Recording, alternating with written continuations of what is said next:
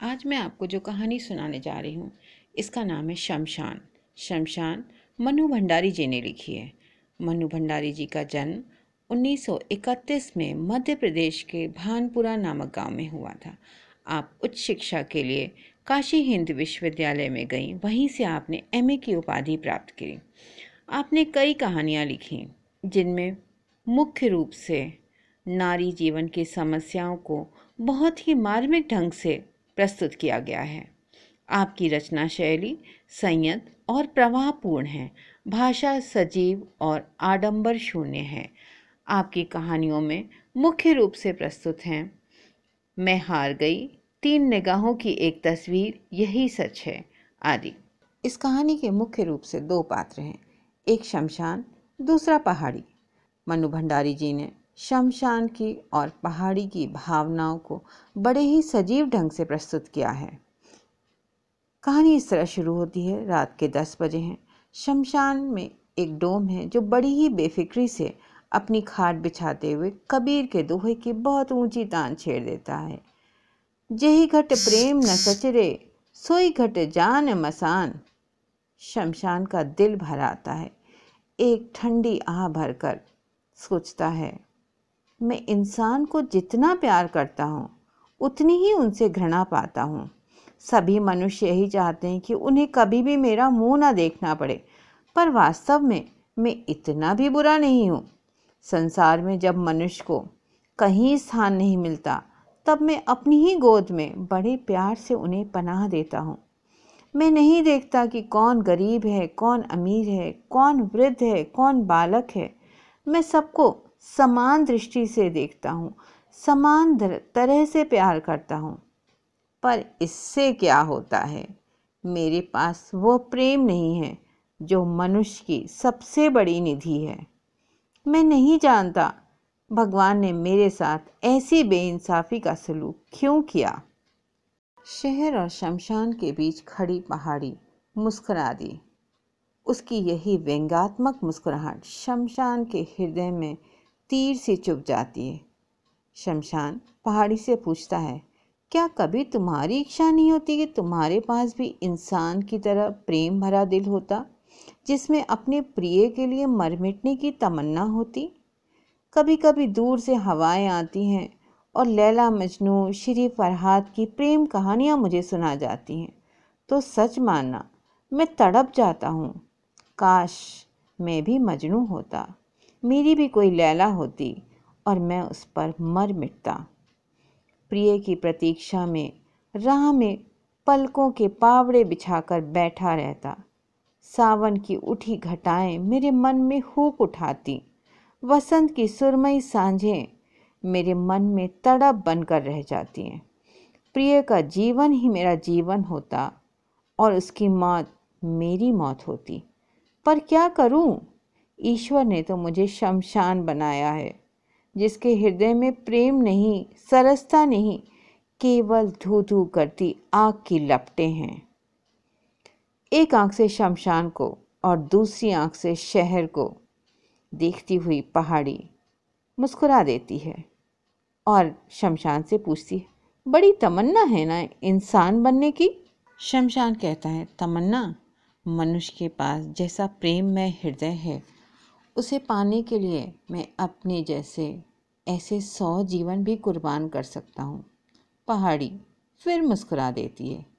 इतने में शमशान को रोने की आवाज़ सुनाई पड़ती है, जो दिल दहला देती है। एक छोटी सी भीड़ किसी शव को लिए चली आ रही थी। उसमें एक सुंदर नव युवक फूट फूट कर रो रहा था। मानो किसी ने उसका सर्वस्व लूट लिया हो।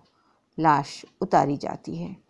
वह उस नवयुवक की पत्नी थी। युवक का क्रंदन शमशान के हृदय को बेच देता है। उसके रोने की आवाज़ से शमशान का हृदय दहल जाता है। सारा क्रियाकर्म समाप्त होता है। जैसे तैसे उस युवक को संभाल कर लोग ले गए। शमशान सोचता रहा, कितना प्यार करता होगा। वह अपनी पत्नी को काश मैं भी किसी को इतना प्यार कर पाता। दूसरे दिन, साँझ को धुंधले प्रकाश में शमशान ने देखा वही युवक आ रहा है। उसके कल में और आज में ज़मीन आसमान का अंतर हो गया। एक ही रात में जैसे वह बूढ़ा हो गया है, आँखें सूज कर लाल हो गई हैं। वह पागलों की तरह लड़खड़ाता हुआ आता है, अपनी पत्नी की राख बटोरने के लिए। कुछ देर तक रोता रहता है। उसकी आँखों से लगातार आँसू बह रहे हैं। फिर जैसे भावनाओं का बाँध ही टूट जाता है और वह सिर पटक पटक कर रोने लगता है, चीखने लगता है। तुम मुझे छोड़कर कहाँ चली गई सुकेशी? याद है, तुमने कितनी बार मुझसे वादे किए थे, कितनी बार कस्में खाई थी, ज़िंदगी भर तुम मेरा साथ दोगी। पर तुम तो दो ही वर्षों में मुझे अकेला छोड़कर चली गई। अब मैं तुम्हारे बिना कैसे जीवित रह सकता हूँ? तुम मुझे अपने पास बुला लो, नहीं तो मुझे ही कोई उपाय करना पड़ेगा। तुम नहीं तो मेरे जीवन का कोई अर्थ ही नहीं, कोई सार नहीं, कोई रस नहीं। तुम ही तो मेरा जीवन थी, मेरी प्रेरणा थी। अब मैं नहीं जीवित रह सकता। तुम मुझे अपने पास बुला लो। मैं तुम्हारे बिना नहीं रह सकता। वो ये ही बड़बड़ाता रहता है और रोता रहता है। मूक शमशान अपनी सूखी पथराई आँखों से इस दृश्य को देखता रहता है।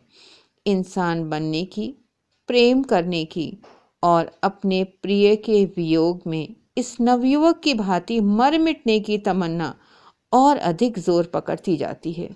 बस यही सोचता रहता है, काश मैं भी किसी को इसी तरह दिलो जान से प्यार कर पाता। शमशान के पहलू में पहाड़ी खड़ी मुस्कुराती रहती है और सिर्फ़ देखती रहती है। रो धोकर वह व्यक्ति चला तो गया, पर शमशान के हृदय को उसके गर्म आँसू सलाखों की तरह भेदते रहे। शमशान ने पहाड़ी से कहा, उस व्यक्ति की व्यथा ने मेरे हृदय को मत डाला। यूँ तो यहाँ रोज ही ऐसे कितने व्यक्ति आते हैं। पर न जाने क्यों, इसके दुख में, इसकी वेदना में ऐसा क्या था, जो मैं कभी नहीं भूल सकूँगा। तुम देखना, अब यह जीवित नहीं रह सकेगा। एक दिन में ही अपनी प्रियसी के वियोग में, जिसने अपने शरीर को आधा बना डाला हो, वह भला कितने दिन इस प्रकार जीवित रह सकेगा, वह अवश्य ही रो रो कर मर जाएगा। और मैं भी यही चाहता हूँ कि वह मेरी गोद में आए। और मैं दोनों को हमेशा के लिए मिला दूँ।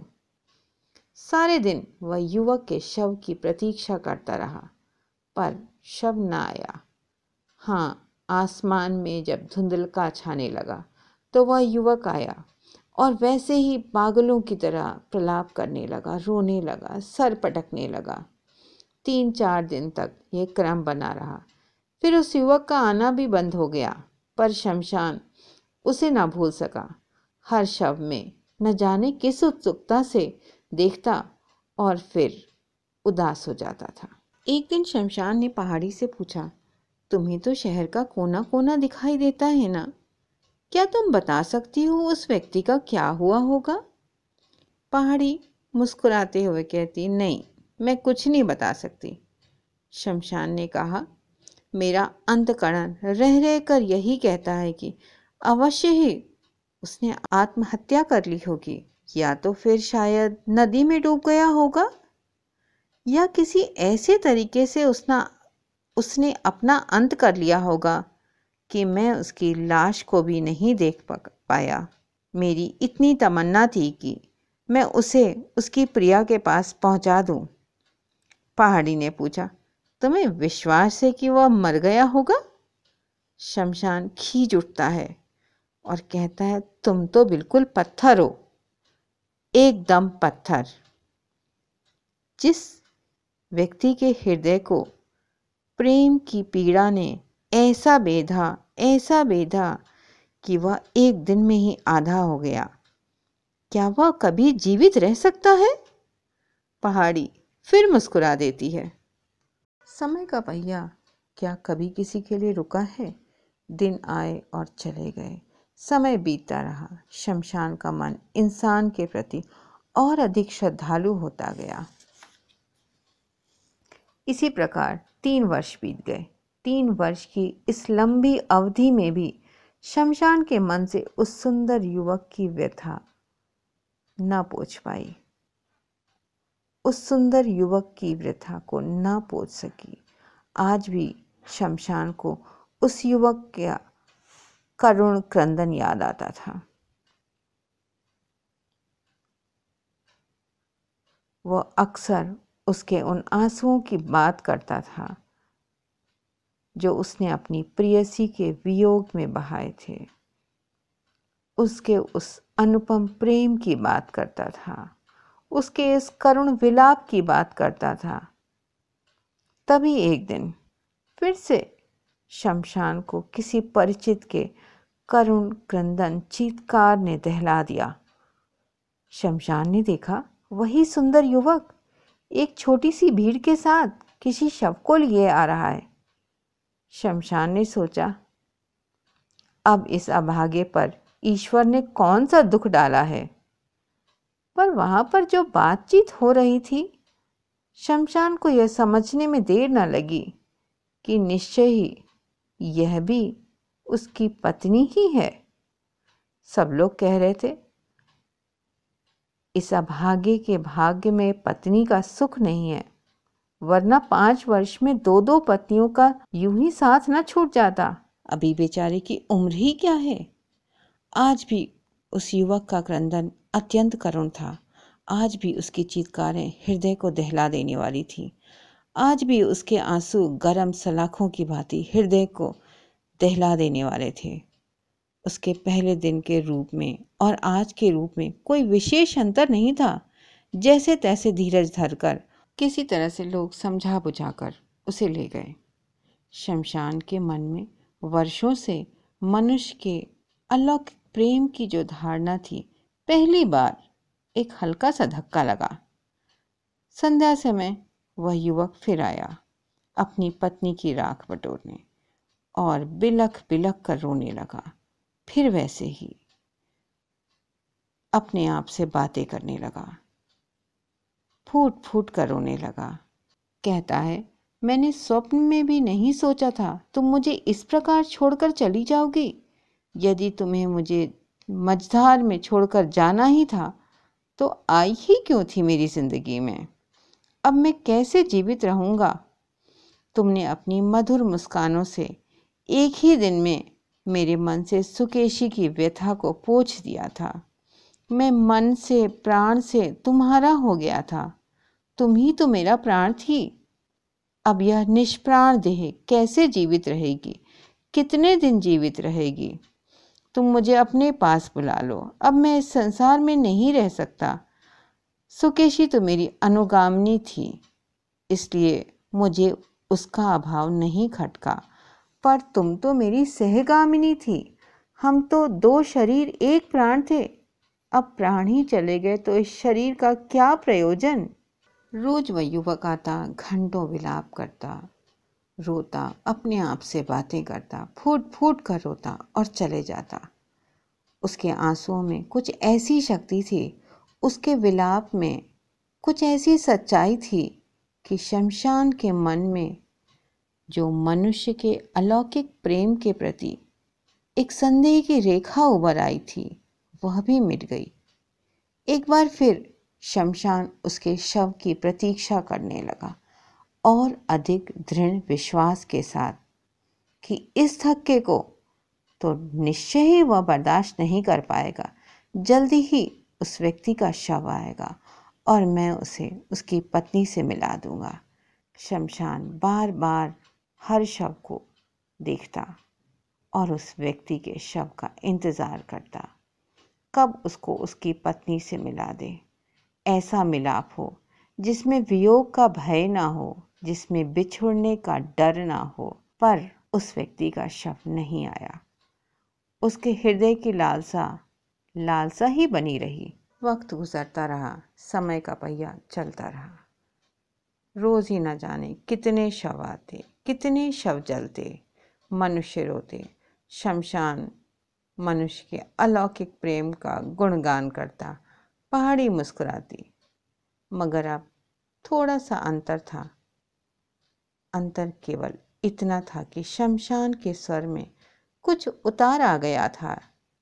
और पहाड़ी की मुस्कुराहट में कुछ ज़्यादा ही व्यंग आ गया था। दो वर्ष भी नहीं बीते होंगे कि शमशान के कानों में फिर वही जानी पहचानी सी आवाज़ आई। उसके आश्चर्य का ठिकाना नहीं रहा जब उसने देखा कि वह, वही वही युवक है। इस बार अपनी तीसरी पत्नी का शव लिए आ रहा है। उसने सोचा, शायद बिना प्रेम के ही उसने मजबूरी में विवाह कर लिया होगा। पर उस युवक का विलाप सुना तो वह भ्रम भी जाता रहा। आज भी उसका क्रंदन उतना ही करुण था। उसकी चीतकार हृदय को दहला देने वाली थी।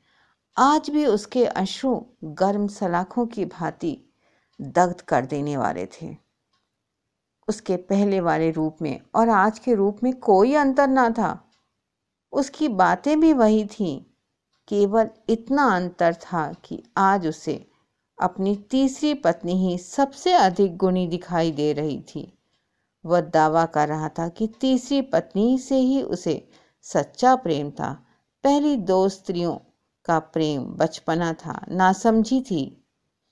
पहली उसकी अनुगामिनी थी, दूसरी उसकी सहगामिनी थी। तो तीसरी उसकी अग्रगामिनी थी। अर्थात, पहली पत्नी उसके पीछे पीछे चलती थी, दूसरी पत्नी उसके साथ चलती थी और तीसरी पत्नी उसके आगे चलती थी। उस व्यक्ति का पथ प्रदर्शन करती थी। उसके बिना अब वह जीवित नहीं रह पाएगा। वही पुरानी बातें, वही विलाप, वही क्रंदन। मानो इसका भावना के साथ कोई संबंध ही ना हो। ऐसा लगता है, सब कुछ याद किया है और वह उसे दोहरा रहा है। सब कुछ उसने बहुत अच्छी तरह से याद किया है और बार बार उसे दोहरा रहा है। मनुष्य के अलौकिक प्रेम की जिस भावना को शमशान ने अपने हृदय में बड़े यत्न से सजोया था, आज उसका वही हृदय इस दृश्य को देखकर पत्थर हो गया। वो अवाक, विमूढ़ सा उस व्यक्ति को देखता रहा और सिर्फ़ देखता रहा। उसकी आँखें ऐसा लगता था पथरा गई हैं। उसमें एक प्रश्न साकार दिख रहा था। पहाड़ी ने जब शमशान की यह हालत देखी तो उसे तरस आ गया और तरस खाकर बोली, सचमुच, तुम तो बहुत मूर्ख हो। इतना भी नहीं समझते, जो इंसान प्रेम करता है, उसे जीवन भी कम प्यारा नहीं होता। वह प्रेम की स्मृति, कल्पना और आध्यात्मिक भावना पर ही ज़िंदा नहीं रहता। जीवन की पूर्णता के लिए वह बार बार प्रेम करता है। जीवित रहने की ललक के चलते वह हर वियोग झेल लेता है, हर व्यथा सह लेता है, क्योंकि सबसे अधिक प्रेम तो वह स्वयं से करता है। मनुष्य सबसे अधिक प्रेम सिर्फ़ अपने आप से करता है। वीडियो देखने के लिए बहुत बहुत धन्यवाद। अगर आपको पसंद आया तो प्लीज़ इसे लाइक करें, सब्सक्राइब करें, शेयर करें। और अगर आपके कोई सुझाव हैं तो प्लीज़ पोस्ट करें।